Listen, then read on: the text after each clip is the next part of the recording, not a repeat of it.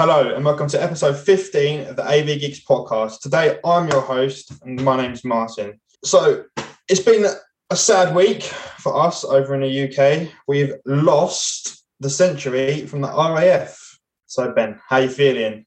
Yes, I'm. Uh, I'm a little bit gutted to be honest. I mean, it's an aircraft that's done 30 years of solid service for the the Royal Air Force, and you know, yet again, it is another airframe that's been retired with no immediate replacement. So we're now depending on probably the French and NATO forces in mainland Europe to do any surveillance for us really for the for the foreseeable future until I think it's 2023 when the uh, the first of the Wedgetails wedge tails appear in uh, British skies. But yeah, it's uh, yeah, it's I don't know why our armed forces and government seem to think yeah we'll chop something and then not have an immediate replacement for a few months, a few years in in this instance. So um, yeah, it, it is a shame. I'm hoping that they do something special. You know, maybe do a you know a fly past or um, a final salute off to the E-3, not just do a case of it's done its final mission. That's it. Get rid of it like they do with the Sentinel. Um, How many do you guys have in your fleet? uh, think there was three left, fully Yeah. operational. Oh, fully, they need so to do. They need to do a three, one by one by one. yeah, it would There's be. Formation only two, only two are actually capable of flying. Yeah, the Ah. other one, the other one's already been chopped up into into pieces. Yeah. Uh, I think I think one's destined. I think is it ZJ one hundred three. I think is destined for the um for the state. No, that's so the one the one for the States is already out there. Is it already out? Is It's already it's been in storage out there for seven or eight years. Um, somewhere in Arizona that way. Yeah, out of Davis-Monthan. Yep. So yeah, so there we go. So we've got two. So it'd be a two ship fly past. Hopefully, it would be nice. It's sad times, really. Mm, Yeah, definitely. But you know, we've had we've had some good luck. We've had some air shows that we've managed to get to, and some uh, Yeah. little flying days courtesy of Duxford at the Imperial War Museum, which has been nice to see some warbirds in the skies and appreciate them for a bit, which is quite nice. And uh, yeah, hopefully, fingers crossed, an air show next month in September at the beach. Be nice. Hopefully, the weather holds. Yeah, hopefully the weather holds. absolutely. I know our AWACS fleet is like they're yeah they're just they're going strong still. So to Yeah. see you guys losing them, and you guys have the uh, re-engined uh, platforms. Um, we're still rocking the classic engines, the Screamers. Forgetting which engine model it is. Um, but yeah, the AWACS fleet is like heavily relied on mm-hmm. over here. So Yours has been So we- upgraded though. Yours, Yeah. so NATO, France, and the Americans all upgraded, whereas our government were like, "Nah, forget it. We don't need it." And then it's moved on like twenty blocks since the since we upgraded, and our airframes were too far gone, too too long in the tooth, really. so they're swapping them with Wedgetails. That's the plan. Yeah, the first ones Gotcha. we've got the first airframe is currently being refurbed. That was an ex Air China Airlines. That's over in Birmingham. So it's supposed to come online in 2023, but we'll see about that. Cool. So add another two Change of a change of that. scenery. Yeah. Mm.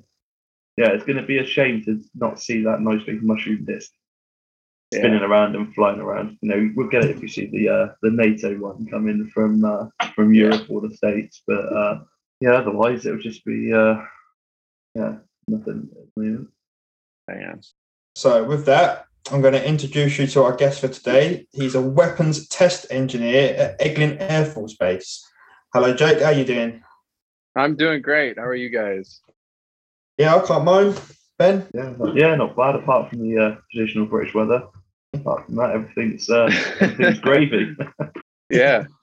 No, everything's good here, and uh, no, I'm excited to be on this. This you guys are my first podcast that I've I've been asked to uh, be a part of. So um, through all the technical difficulties and scheduling uh, hurdles that we've jumped through in the past couple couple weeks, now this is awesome. Just being on here and being able to to chat with the boys about aircraft and photography and all sorts of things. So no, appreciate appreciate you guys having me on here.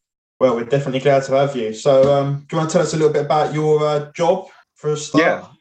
So um, I am based uh, down in South Florida um, at Eglin Air Force Base, and so I'm a weapons test engineer for uh, the Air Force. So pretty much what I do uh, in a nutshell is um, anything that is being uh, tested during developmental tests um, and sometimes operational tests for uh, the warfighter um, comes through us here at Eglin. So we are the Air Force Armament Directorate here um, for the Department of Defense.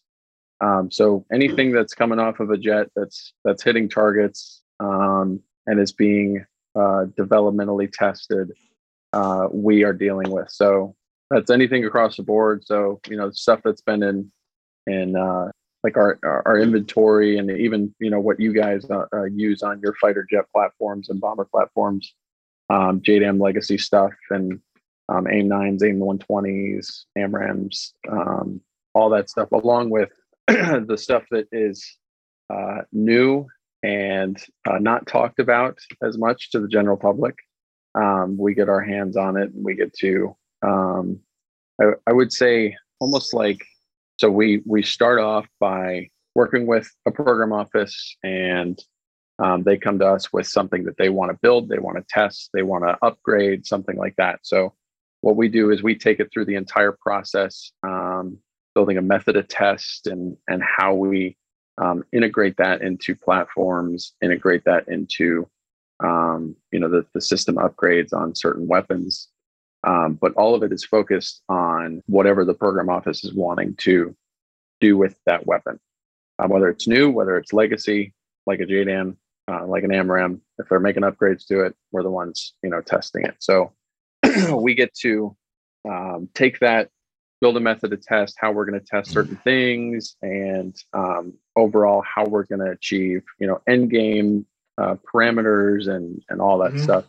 Um, so we take it through the entire circus of you know planning out the tests, planning out the events, um, what platform we're going to operate off of. So um, you know we we do work with NATO allies as well. So we'll have you know other countries come in and do testing with us, which is really neat. So um, we just recently had uh, the Royal Australian Air Force last year come in um, with F-35s and, and do some stuff with us um, over our over our test ranges. So that was really neat. But um, yeah, we work with Army, Navy, Marines, Air Force. I mean, you name it.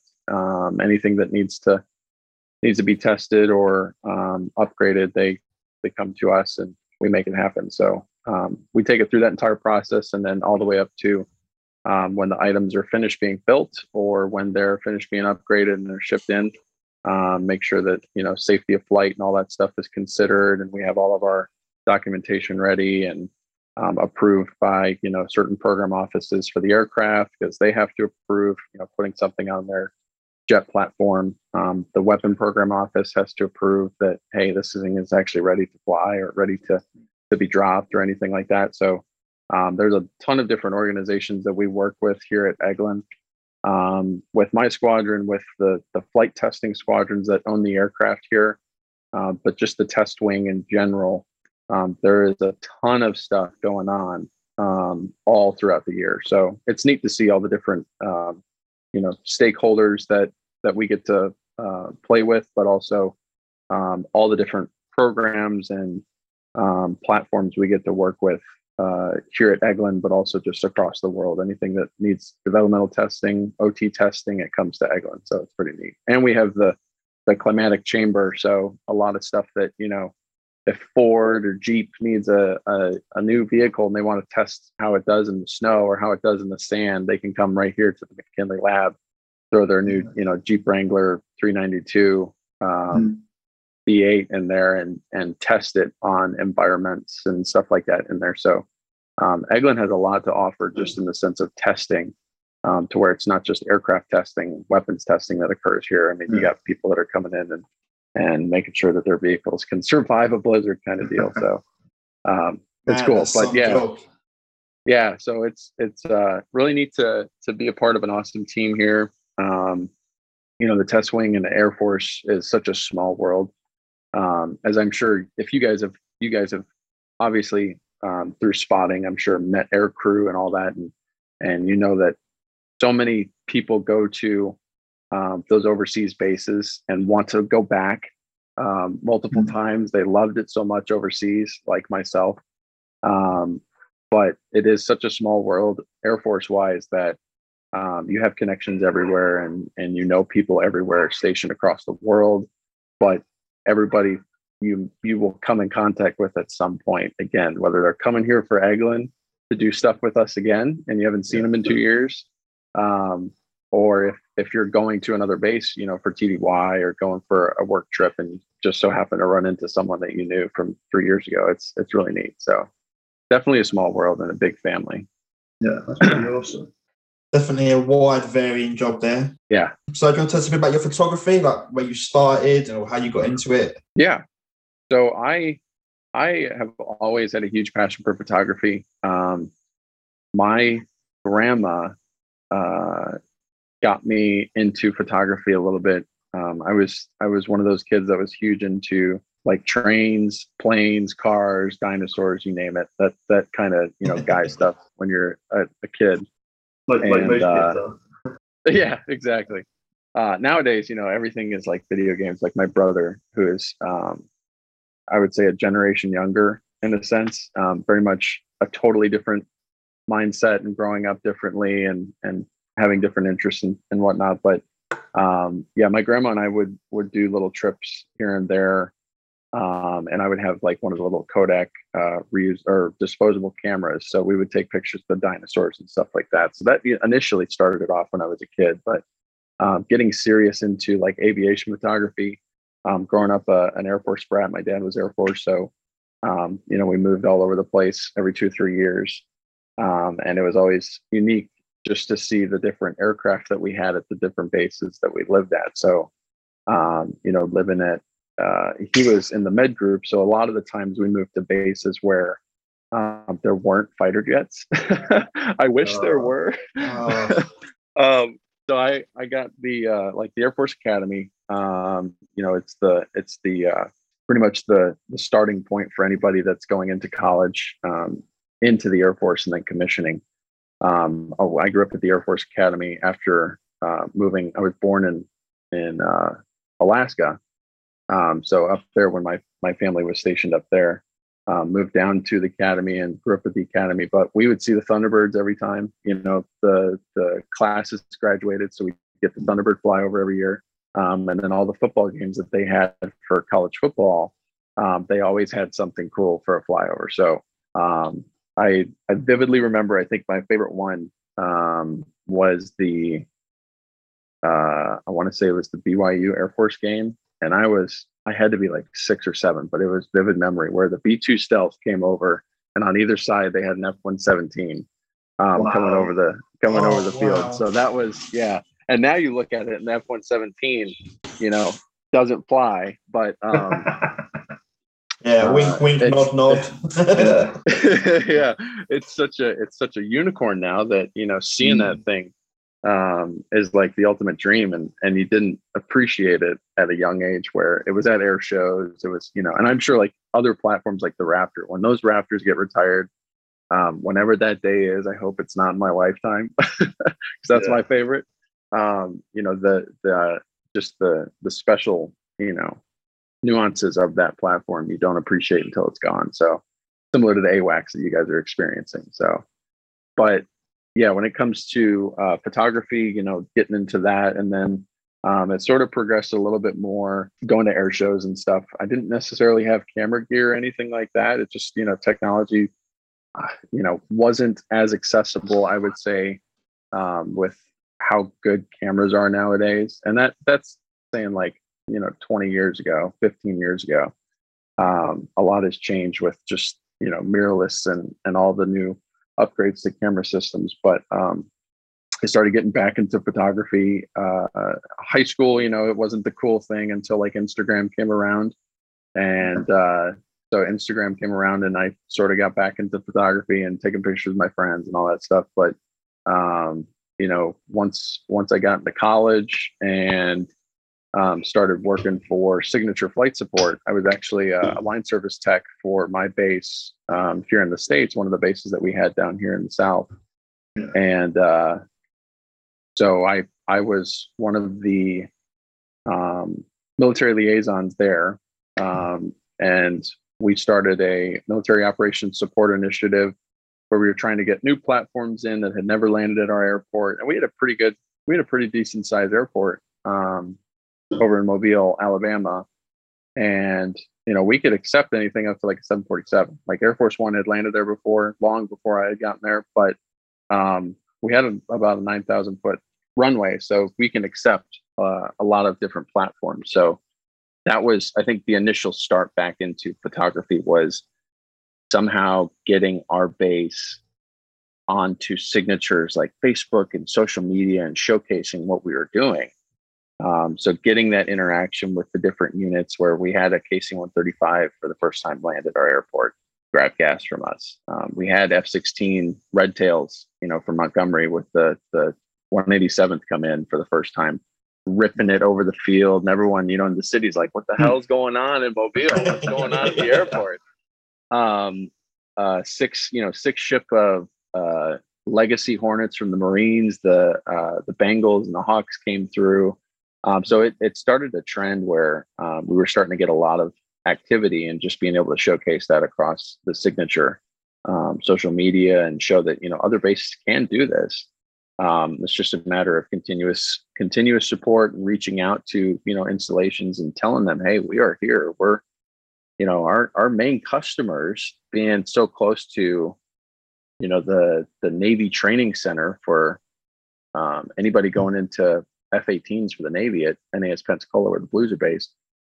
Um, VT-86 was like our main customer, so we'd get the T-45s in, and it was like, all right, how can we expand upon that? And taking photos and videos through that, and and many of the videos that I have on my Instagram have been from those moments where, I mean, we had, uh, I had two buddies that came in on their fini flights, and they're like, all right, we're gonna give you Top Gun style departures and they're hooking it around the tower. The tower cleared them for 10 minutes of airspace, held the airlines down just to see what they were going to do. And so they ripped it around six passes around the tower. And Oh, like, mate. I mean, just shy of, of breaking the sound barrier um, passes. So, um, but all of that, you know, created a bunch of a bunch of appreciation from the units that we worked with, and then it was just a matter of expanding upon that. And through that, you know, built my photography and getting that out there on the social media pages and whatnot.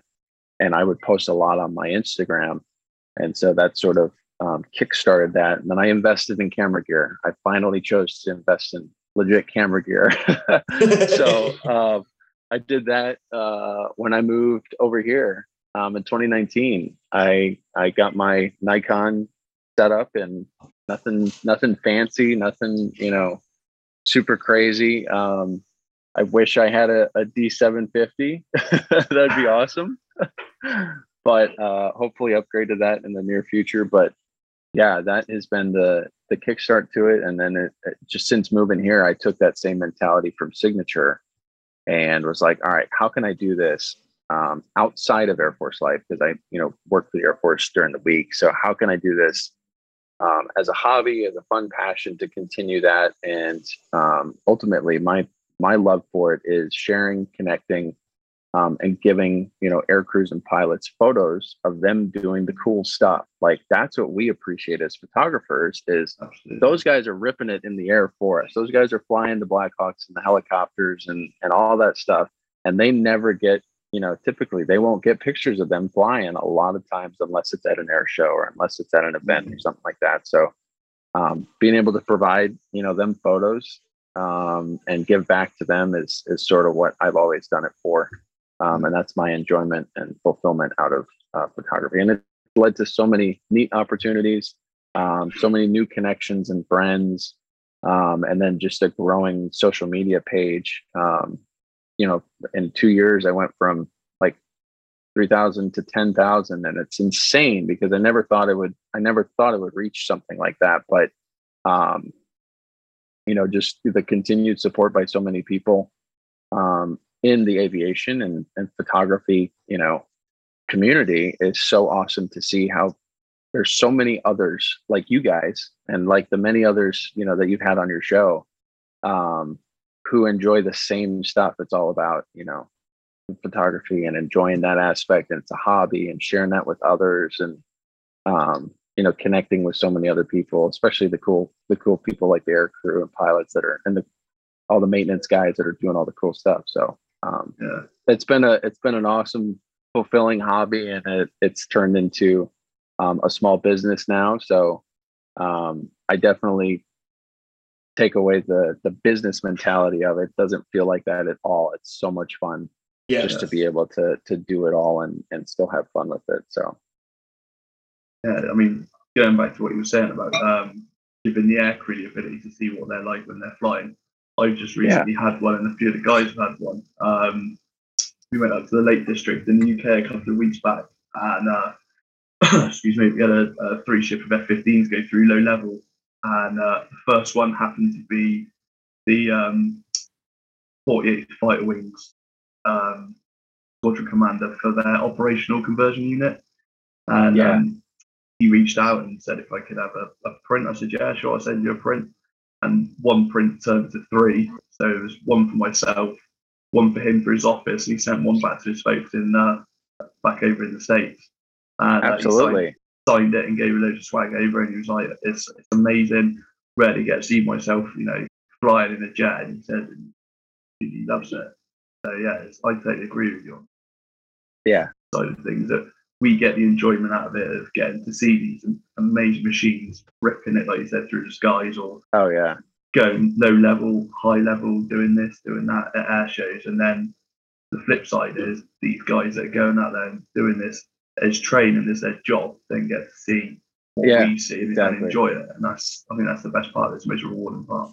and they don't do it all they don't do it for you know that they can be such a long career but then it, it stops at some point whereas Yeah. photography can go on it's like golf you can play it until you die Um, which is why I love it too.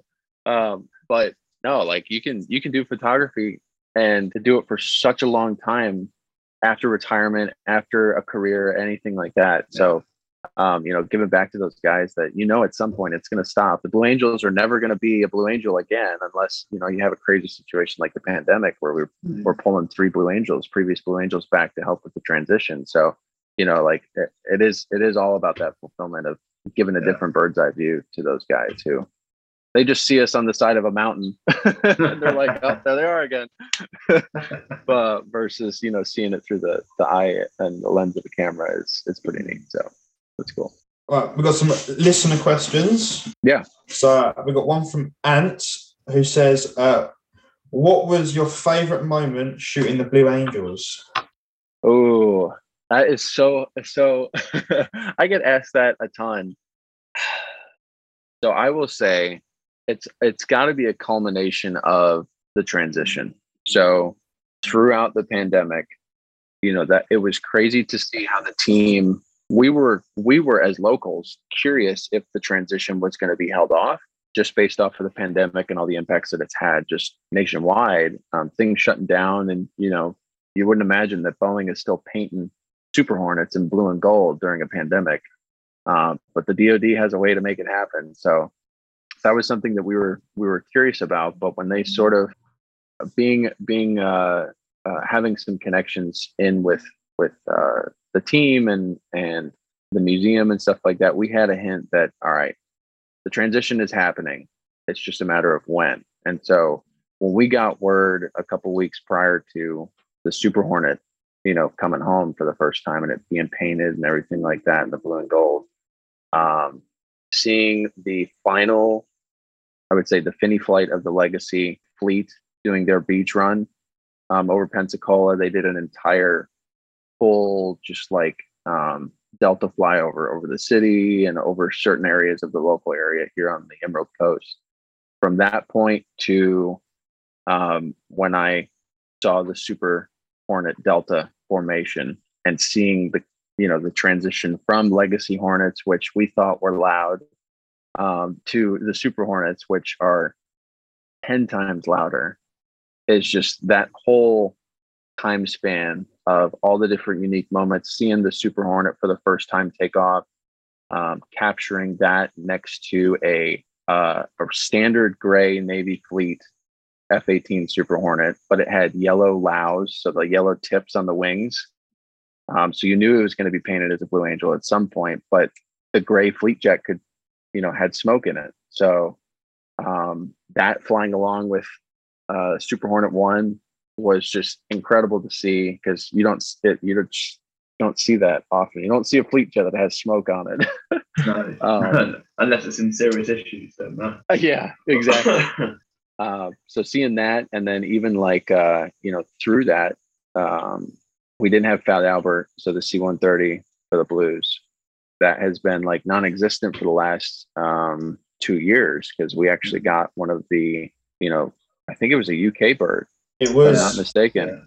yeah. Yeah. It was. So- I can't remember the red. but yeah, it was an ex, ex RAF bird. It went to uh, Cape Yeah. Breton, was, was repainted. Yeah, Did a quick quick show of it, and then it, yeah, it hopped over the uh, hopped over the pond.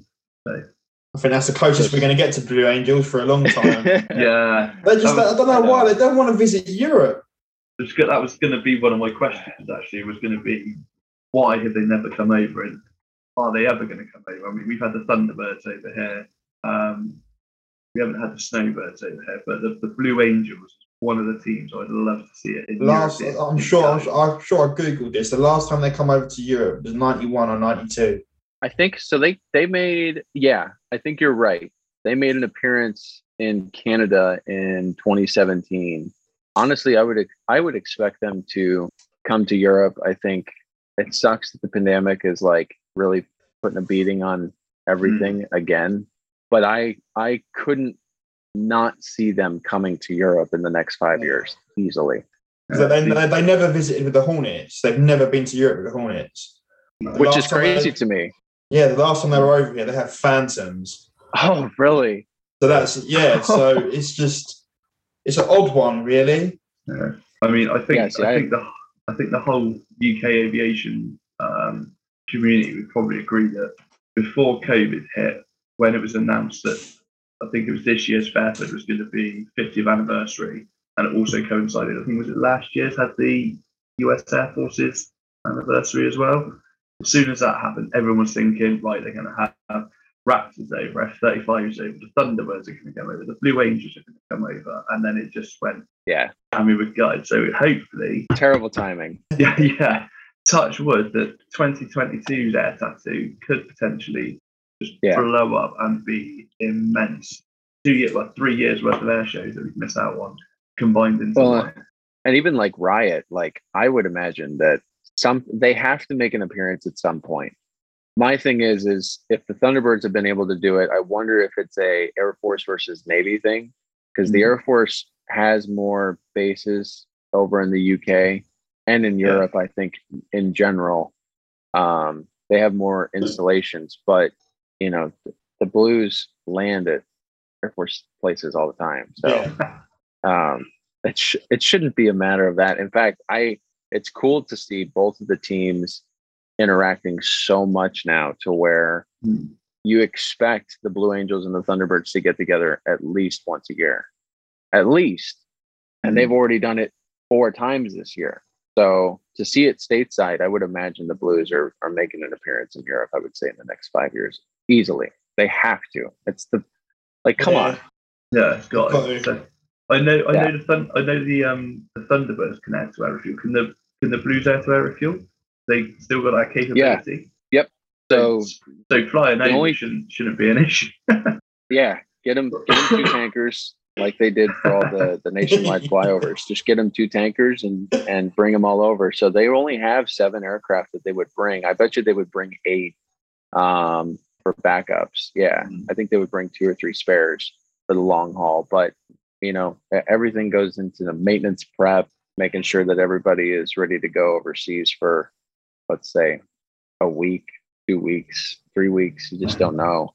I'd probably say they'd do a European tour if they ever come over, like the Reds done in America a few years back, Yeah, where they spent the whole summer out there. Yeah. I'd imagine that the Blues would probably follow something quite similar to that sort of layout. I would hope so. I mean, the Thunderbirds, do they typically only come over for one air show and then they come back? Usually, Yeah. yeah. Yeah, I think I think they've only done Fairford. I think they've only done RIAT, and that was it. They went back, went back states. Yeah. But I could be wrong. If any of our listeners are, uh, you know, have got the proof that they've been over to other bases, and yeah, hit us in the uh, in the comments. But Yeah. yeah. think no, I would, I would, I would hope they come to you guys soon. I mean, the show is incredible to begin with with the legacies um, but the show with the supers is just it's it's a totally different feel and i think the one thing that i was you know my favorite part of the show is the sneak pass and so because so many people don't know it's coming um, i was curious to see the change in volume between the legacy and the super hornet. And the super hornet alone um, just based off of its leading edge extensions just by the canopy and just how you know it's it's a third of the size bigger. So you you have bigger wings you have bigger uh, ailerons and and uh, flaperons. So the the platform the super hornet creates more vape just naturally um, and especially down here because we're you know like 90% humidity year round um, it's perfect for us. But when they go like out to California for winter training, you know, all the guys out there and and uh, photographers don't necessarily get to see all of the vapor that we get here on a on a standard, you know, practice. So yeah, we would definitely get it here in the UK because Oh, it's yeah. always got moisture in the air, whether it's Oh, yeah. or not. So yeah, we'd get Oh, yeah. all the time. you guys are like Seattle in the winter, pretty much. but um, yeah, so the the Super Hornet just vapes like crazy. Um, so the sneak pass, when I saw the sneak pass for the first time, I was shocked at just like I had no earplugs, no nothing. I don't wear earplugs for the air shows, no way. But for like if I'm on, you know, doing work, I I'm literally around a running jet potentially, so I'm definitely got ear protection on. Wear ear protection. Anybody that's listening. Um, but uh no the the super hornet is just it provides a different dynamic to the air show um and their performance and even just like the formation flight seeing how big of a change it is in the um like the diamond 360 where it's their it's their like showcase they get you know 18 inches um Yeah. close in the diamond as they're passing over show center it, because the super hornet is so much bigger it looks bigger in the sky. Yeah. and it's just a totally different feel. Um so that's why I, I like it's so hard explaining it because you know besides videos and stuff that you guys can see until you experience it it's like yeah, it's a jaw-dropping show. The mrt the minimum radius turn for uh the lead uh solo that is ridiculous um just because the super hornet pumps out so much more thrust um on that turn. And then uh the sneak pass just gets everybody still. It's so funny because you see everybody so oh they're watching the the diamond come over way up high. And then they go by and then all of a sudden you know Baxter comes rolling through it at uh sound breaking you know speeds it seems. But um and then chewy behind it you know everybody forgets there's another sneak pass from behind the crowd. So uh, it's always cool. But i would say uh, to answer that question it, it was a culmination of seeing fat albert come home for the first time um, the transition of the the legacy to supers and just seeing the the entire change and seeing old you know ex bosses and blue angels come back to fill spots for this year. And then seeing them you know perform at their first air show and and here locally you know we haven't had an air show in pensacola for two years. So um to see them do all of their like american freedom um or uh, america strong flyovers and stuff with the legacies and the thunderbirds um having them here locally in pensacola was just incredible so um it's been a culmination of just a ton of events um, over the past year and a half for sure i can't limit it to just one. Oh, that's so tough it's a good answer. Uh, ben, you got a question? Yeah. So, um, if you had a dream aircraft to shoot, what would what would it be and why? uh, SR71 or the Concorde. Sadly, I was not alive to see either one of them. I would love to. The fact that like United Airlines has come out and said that they're planning on um, purchasing like I think it was like 14, 14 to 30 or 14 to 18 uh, of these almost like mimic, you know, Concordes Yeah. coming up in the next 10 years. Um, that's like hope to see something that was so similar uh, but that's you know so technologically potentially advanced than the Concorde, which um, yeah, the Concorde is just a feat. Like I wish I could have seen that. I see photos and videos of that thing on YouTube. I'm like, just to see that thing take off or even landing, you know, with the, the Snoop Troop, that would just be, Yeah. oh, that would be so cool. Um, but that and then the SR 71, um, you know, hearing the, the iconic stories and, um, you know, the, the speed check story is one of my favorites. Yeah. but also just the the raw power of you know i think the closest you can get to something like that and feeling it would be like a b1 and full afterburners at an air show. You just don't have anything that's that's to the general public i would say that can just reach those speeds. Um so the blackbird would be so cool and i would say lately because you know the f-117 has made a, a grand appearance again at red flags it seems um I'm definitely hoping to snag a red flag in the spring sometime and and link up with a couple of buddies and hit the mountains for a couple of days. So Oh, mate, that'd be awesome. yeah, so I'd say Co- Concorde and SR seventy one. Those two are just those stick out in my mind for sure. Definitely. I think I'd seen Concorde when it was on its final flight over my hometown in the UK. It went into Bristol, into Filton, where part of it was built back years and years Yeah. ago. Um, and that, that flew over the top of my school when I was, uh, I must have been 13 years old. And I just just a glimpse of it going over, and the sound Yeah. was, was incredible. And it was the only time I ever saw it fly. Um, Yeah. The next time I saw it, it was sat outside of uh, Filton Hangars in Bristol. Um, Yeah. unfortunately, in, in the rain and the snow and all the conditions, getting absolutely trashed. But now, luckily, it's got its own hangar and it's being kept up really Taken well. care of. Yeah, Yes, yes, definitely being taken care of now. Um, but yeah, so yeah, privileged to have seen that fly. I think Martin, I think you Absolutely. said you you'd seen it. So yeah, so I'm pretty lucky. I live quite nearish to Heathrow, which was obviously um, BA's That was the base. Um, so Yeah. sort of living memory. I can remember all the Concordes being parked up after the Paris crash because BA's um, service hangar is running to a main road, so you can drive past it and then you can see them all parked outside. Definitely seen it fly, but not that I can remember. And the same goes for the Blackbird. My dad's like, my my dad took me to air shows when I was little. Told me that I've seen it. Um, they're like Mildenhall Air Fetes, but I don't actually remember seeing it fly. Obviously, we're lucky enough that we've got one in a museum at Duxford. Yeah, A couple of hangers down from a Concorde as well. So Yeah. we We got them both in the same spot. Yeah, so we, we're quite spoilt in that respect. But um, Yeah, yeah, that's some that's some great choices there. Concorde's Yeah. something different. Not everyone usually says Concorde. Well, and I think I think from like a U.S. perspective is you know that was like the closest thing that you could get to supersonic flight. So even like you know the passenger jets, I am not huge into commercial photography, aviation photography.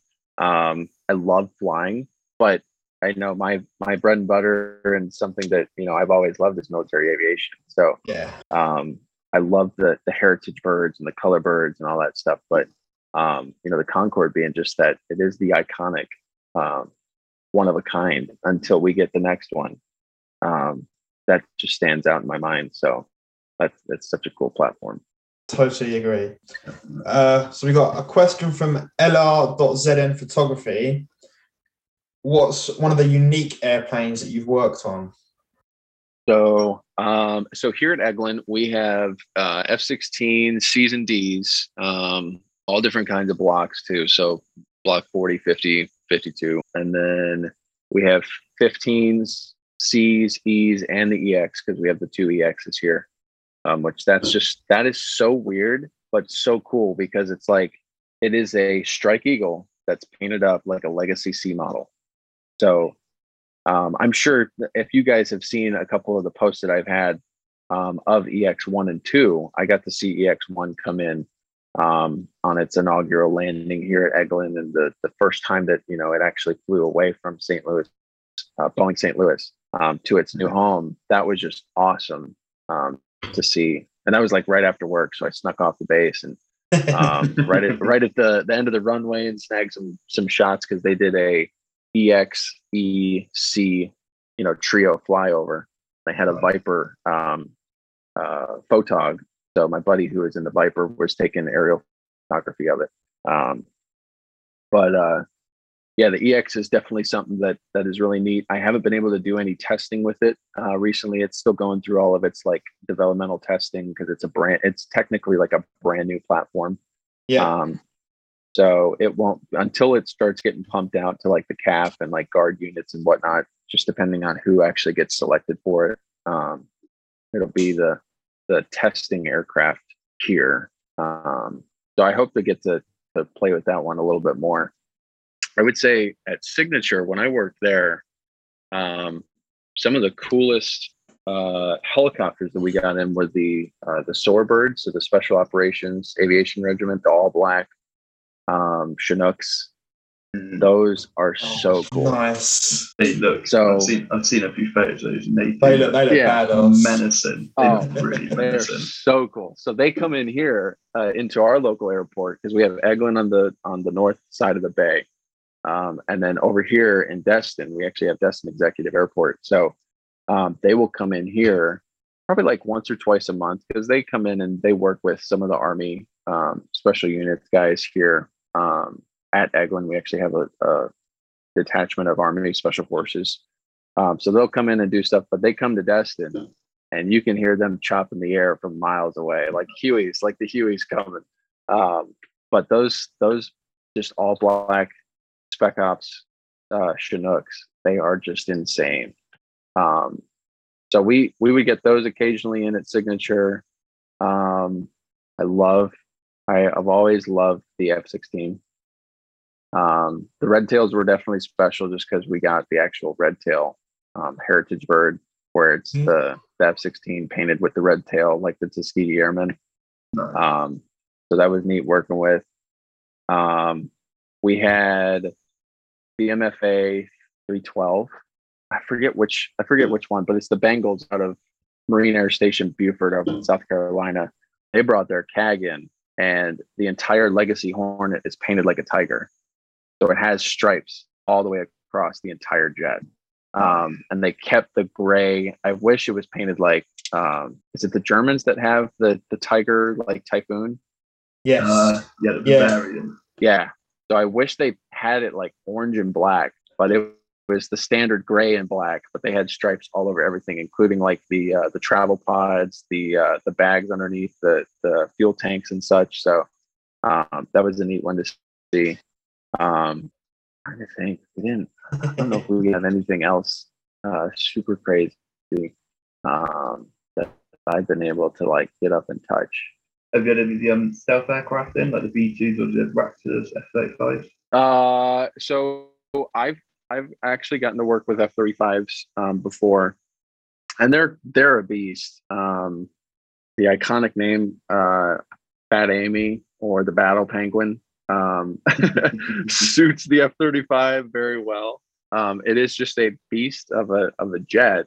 Um, I have yet to see the B model. I've seen a Charlie and I've seen an Alpha because we got a bunch of Alphas here. We're the flight training unit here, the 33rd Fighter Wing here at Eglin is like they are anybody becoming an F-35 pilot, they have to come here. So we have the Alphas here, um, and I've seen the Charlie um, at an air show before, but the Bravo, the the fact that like you guys have Royal Air Force has the Bravo models, I think that thing is so cool because it is a Harrier like, but it's an F-35 and the Yeah. way that it actually does the same capability with hovering to see the actual um, exhaust manifold rotate and turn down is ridiculous. But i have yet to see that in person. Oh, no so way. I'm It's- it's a hoping- cool I'm hoping to see that Mm. soon. Yeah. Um, but no the f-35 is a beast. It's uh it's it's something that I got to work with one of my weapons programs on. We did a we did a fit check, so um, we tested to see if we could fit this particular weapon into its weapons bay. That was cool. Um, but yeah, I mean, it's it's neat being here at Eglin. You get to you get to work with so many things. I think the one thing I'm excited about is uh, there's potential for um, some work to come down the pipeline in the next uh, year or so, where we're working with the Italian tornadoes. Oh, that'll be really cool. Oh, That'll be really cool. So I have yet to see a tornado in person. Um, oh, you'll love it. but When you when you feel the burners actually- in your chest, You'll fall in love. you'll You'll it. Fall in love. actually, yeah, to actually work with them would be really cool. Um, so that would be neat just to just to capture them and see them uh, in person and witness just you know it is a dying fleet it really is um but that's something i'm excited about and then uh i get to do some, some stuff coming up with b1 so the bone is always always a treat Nice. it's a smorgasbord it's Lucky just you guy. never know what you're going to work with and that's just for work it's all right for some. It must be a hard day Oh, job, know. eh? I mean, someone's No, got to do it. yeah, yeah sounds, it's sounds it's a tough. tough gig it's a tough gig No, I will say the one thing the one thing with the pandemic is it's been it's been so unique because you know typically our job is in the office or um, doing stuff on the flight line.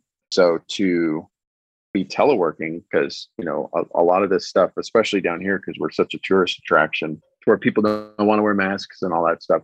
Um, when all of this started, um, they had us teleworking. So if we weren't actually like executing test missions or like doing mission planning with the aircraft with the aircrew and stuff we weren't on base so um, they limited the base to like you know mission essential personnel. All right if you're going in to do legit stuff on base cool. If you can do it at home do it at home. So we teleworked for i want to say like 10 months. And throughout that i needed to go in and actually like execute test missions off of jets. So um, i would do that. But you'd be in there for like two days and then you'd be back home. Yeah. um, versus like when i got here it, you know it's normal job. You're go in the office on the base you know and you come home at the end of the day whether you're testing or not. So um, we got back into that from april to like last week and we're having another surge just in the united states as i'm sure you guys are seeing um, to where they have pumped it out to where we're back to telework um, when we can. So it's cool because like on a lunch break if i got anything that's like right down the street at the airport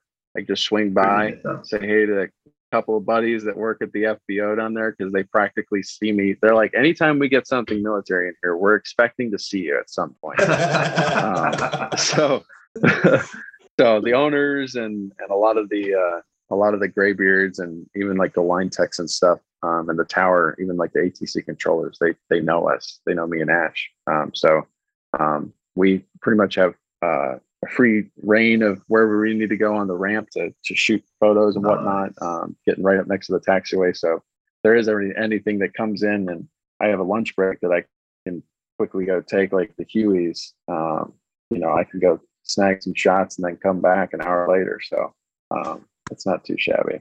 That sounds like a really tough day at the office. That does. Yeah. It does. It does. So I've got one final question here. This is from Andrew. Uh, what was your first experience with the F twenty two like? Ooh. So first experience with the F twenty two, um, photography related or just either what what whatever comes to mind. So I first saw the F twenty two fly over the academy. We were living there. They had an F twenty two two ship come over um, for one of the flyovers, and that it's like the eagle in the sense that you have that unique howl to it. Like the Raptor has a unique howl to it. When it when it accelerates, you hear like a, a different toned whine in the engines. But seeing that for the first time, and then um, honestly, I got to see the Raptor demo for the first time in 2019. Uh, Ash and I went up to um, Moody Air Force Base up in Georgia, about four hours four hours up the way. and a buddy of mine fly he used to fly A10s up there. Um, so we went and saw him and the Raptor demo and the A10 demo were performing along with the Blues there for that weekend. So that was when Paul uh, or Lieutenant Colonel Loco Lopez was flying it. Um, and so to see the Raptor demo for the first time was just jaw dropping. I wasn't aware of their routine, so I didn't do any research prior to it. It's just like, all right, we're just going. So I didn't know where the passes were coming from, didn't know what was coming at what time. Um, so when he did his low transition takeoff and then you know goes vertical, which the Raptors that we have here at Eglin do that all the time, and they just we have to like pause our meetings because they're taking off and I can't hear anything. My office is like right at the end of the runway, so there's moments where anything taking off, it's like, all right, hold on one sec. All right, the jets are done taking off, and he had like a six ship of Raptors blast, and I'm like, ah, all right, I'm trying to do work, Um, but the Raptor demo was insane. That was the I would say the first time that I could legitimately feel raw power from an aircraft in my chest. When it came, when it comes by center center stage, and then it does a hard 90 degrees and banks away from the crowd full afterburner, it was just like it was like pressure. Like, oh my god, what is this? that was so awesome. Um, that was ridiculous. Um, didn't take any photos or videos that day, sadly, but that was that experience was just so awesome.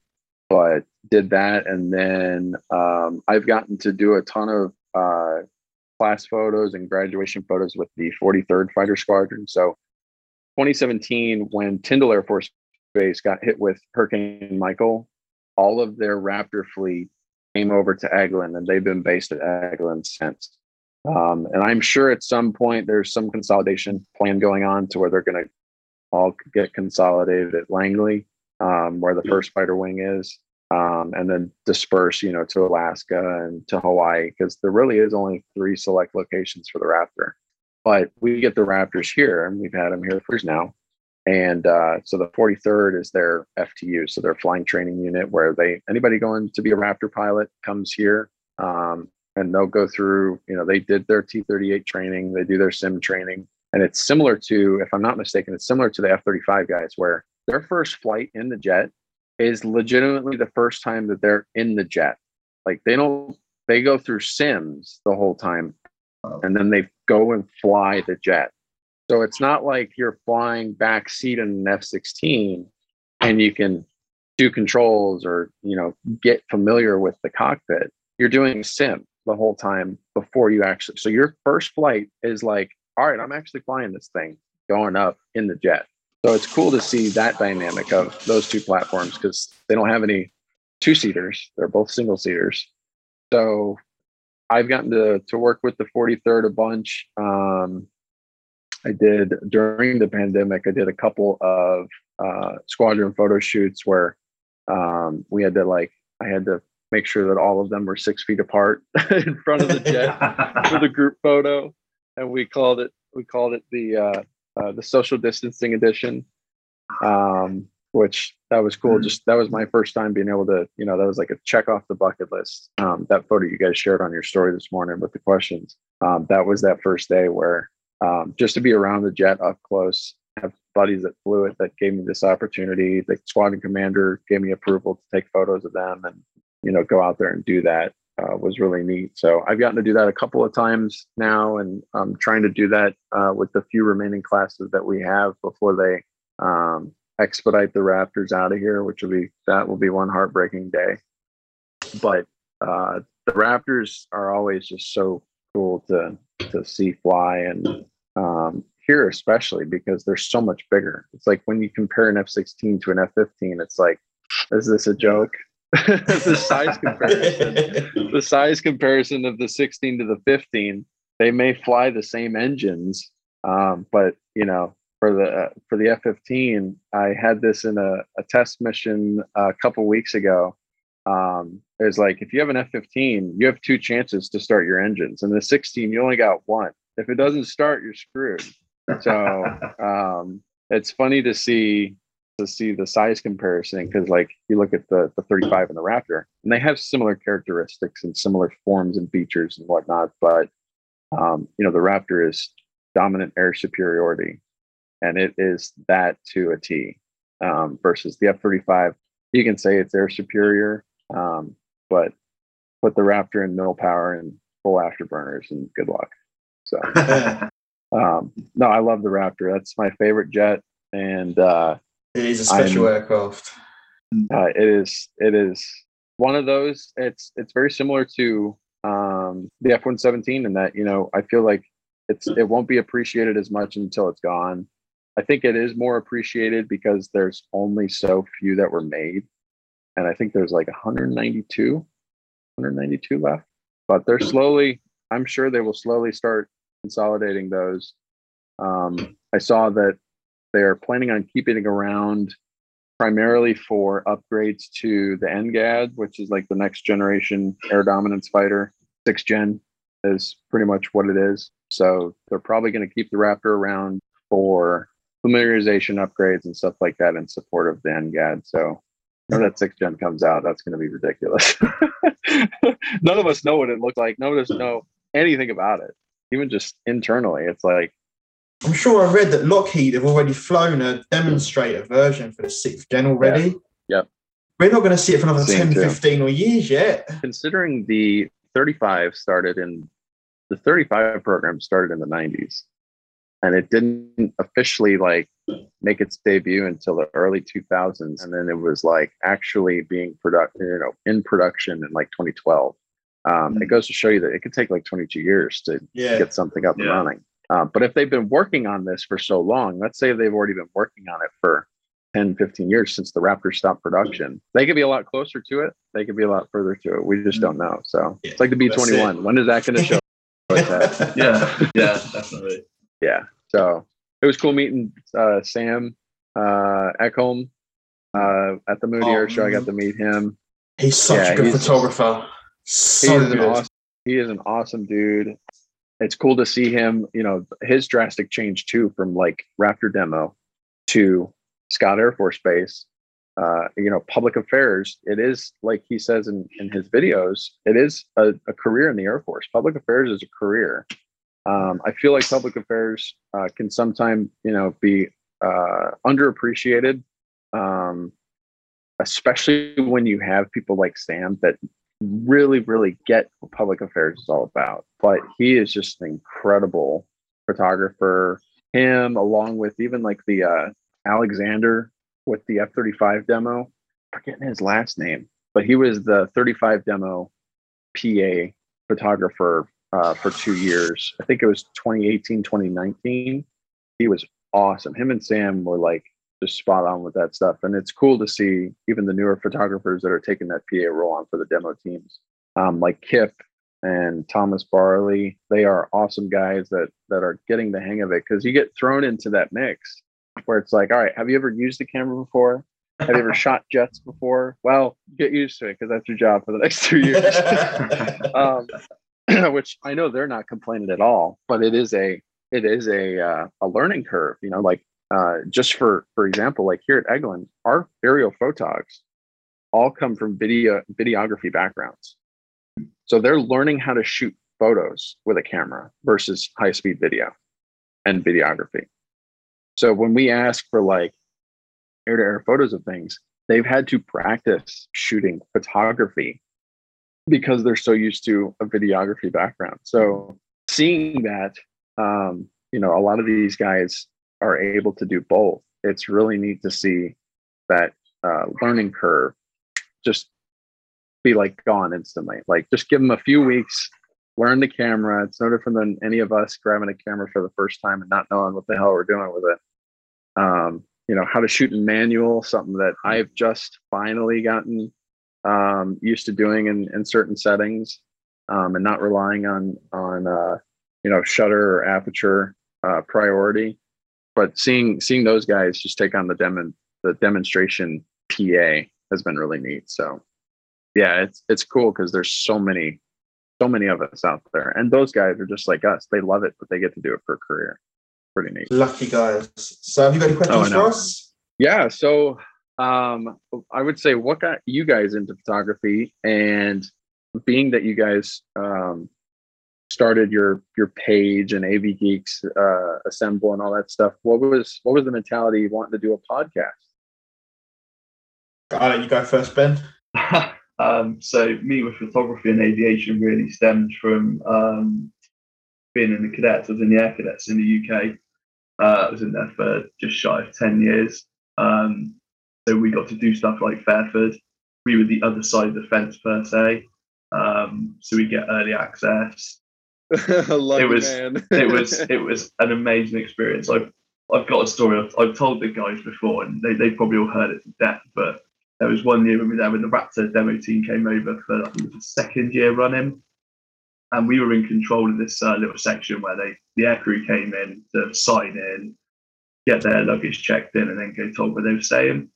We were told that they had to have two certain passes to to come in, and if they didn't have one or the other, they weren't allowed in.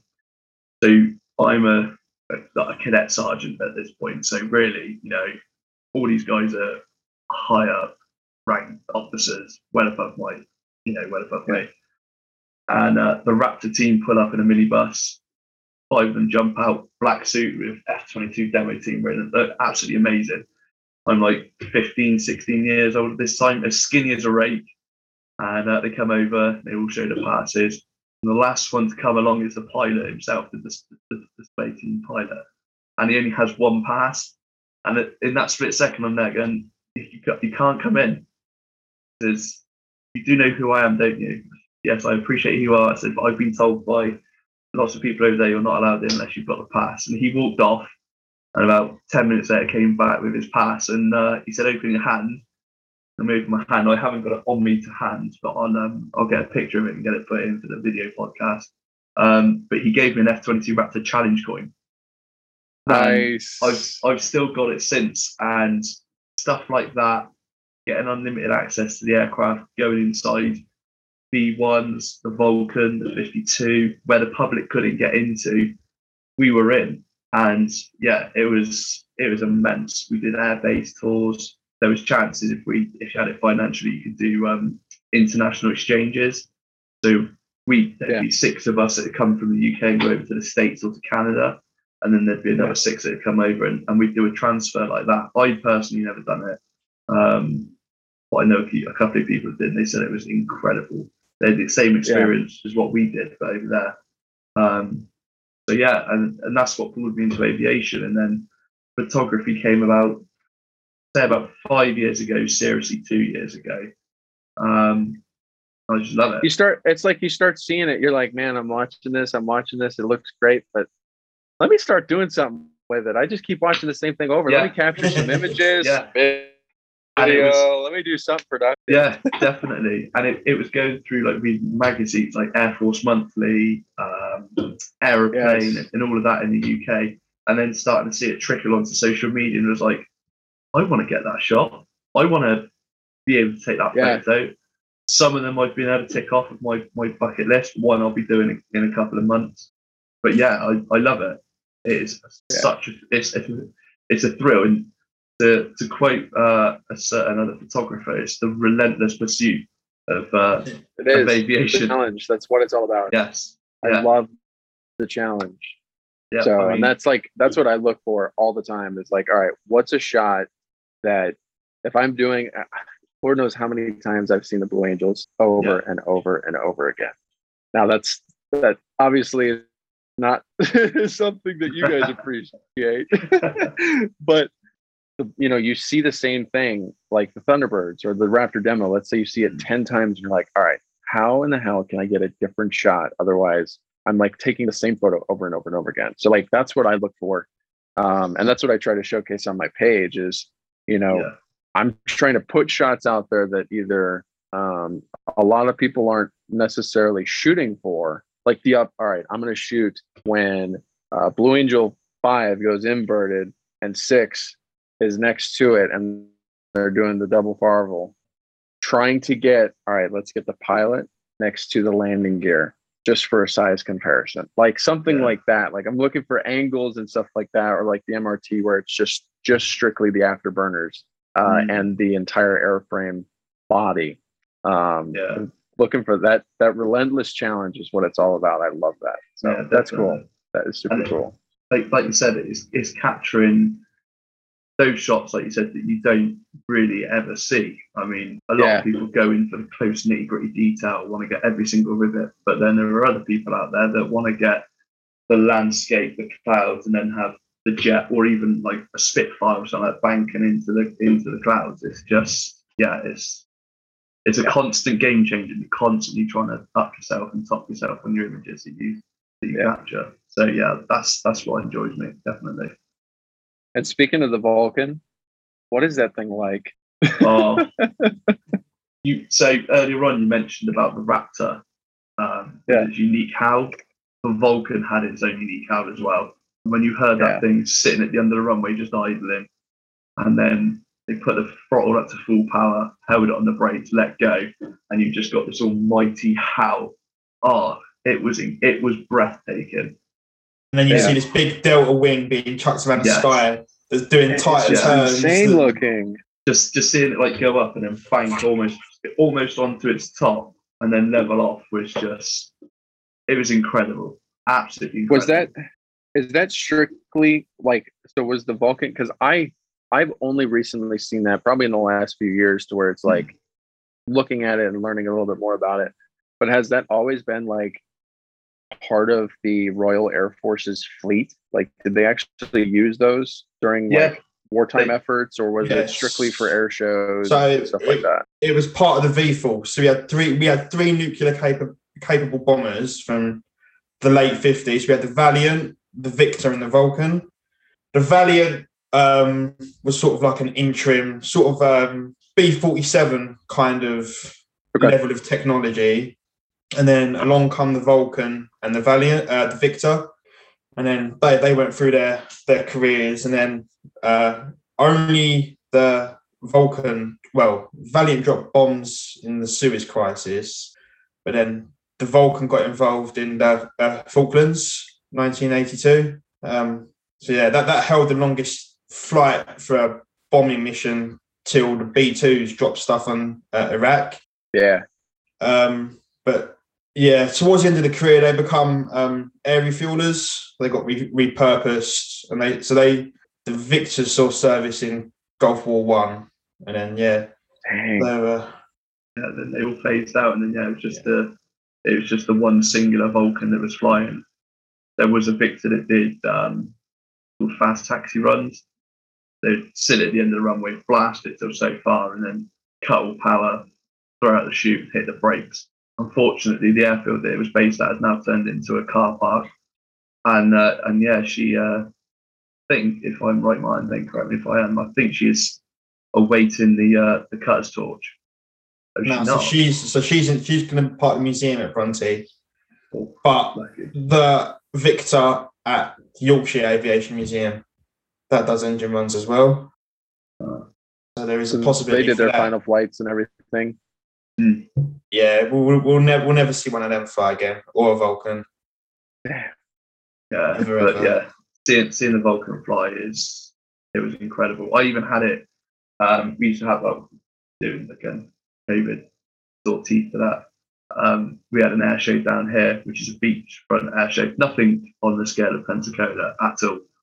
Um, hey we don't even look we don't even get like like air force demonstrations for some reason will never come to our pensacola beach air show it's wild because they go to like huntington beach they'll go to Stuart florida they'll do all the beach shows in florida and on the west coast we i don't think we've had like a viper demo an a10 demo 22 nothing it's always just and i don't know if they tailor that because it is the pensacola home beach air show it's the blue angels kind yeah. of deal but like uh like you would even think maybe like the growler demo or like the super hornet demo like the gladiators would come and do a beach air show nope nope. wow. it's always the But- homecoming that they got to do it so. well, then there we go. Then I'll, I'll retract my statement. but yeah, we had- similar yeah Yeah, we um yeah we had the Vulcan come to, to Weston for its well one of its final shows.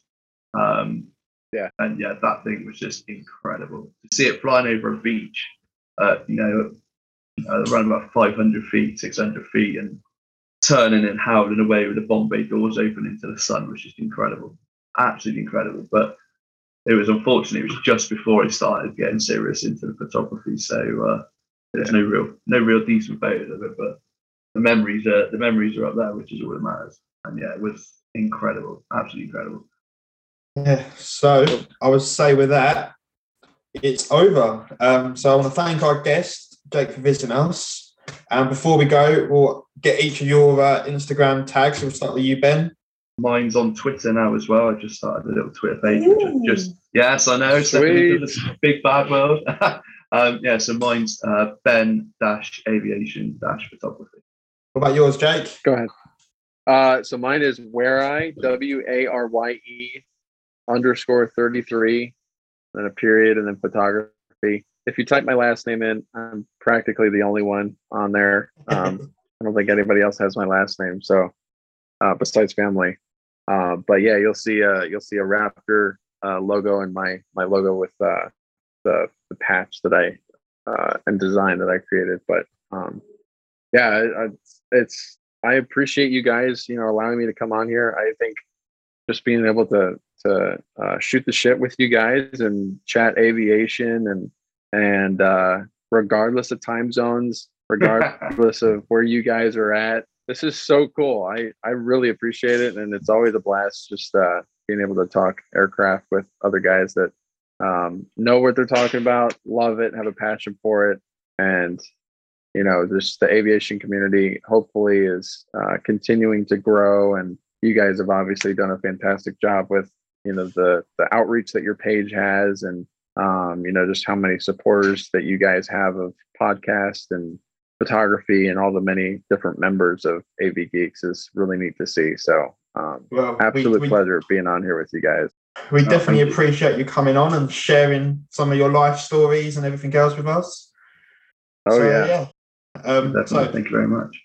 hit me up if you guys want to do it again. I'm always down to chat and um gonna say for future uh I know homecoming coming up. I'm trying to work with the Raptor demo uh for a day in the life uh from behind the scenes. So um hopefully if it's not before or maybe after that we can definitely uh link up again and just provide a bunch of uh new stuff to chat about for sure. So always down awesome. for updates and hearing from you guys. We'll definitely look into that. Right. So thank you everyone and take care and see you soon.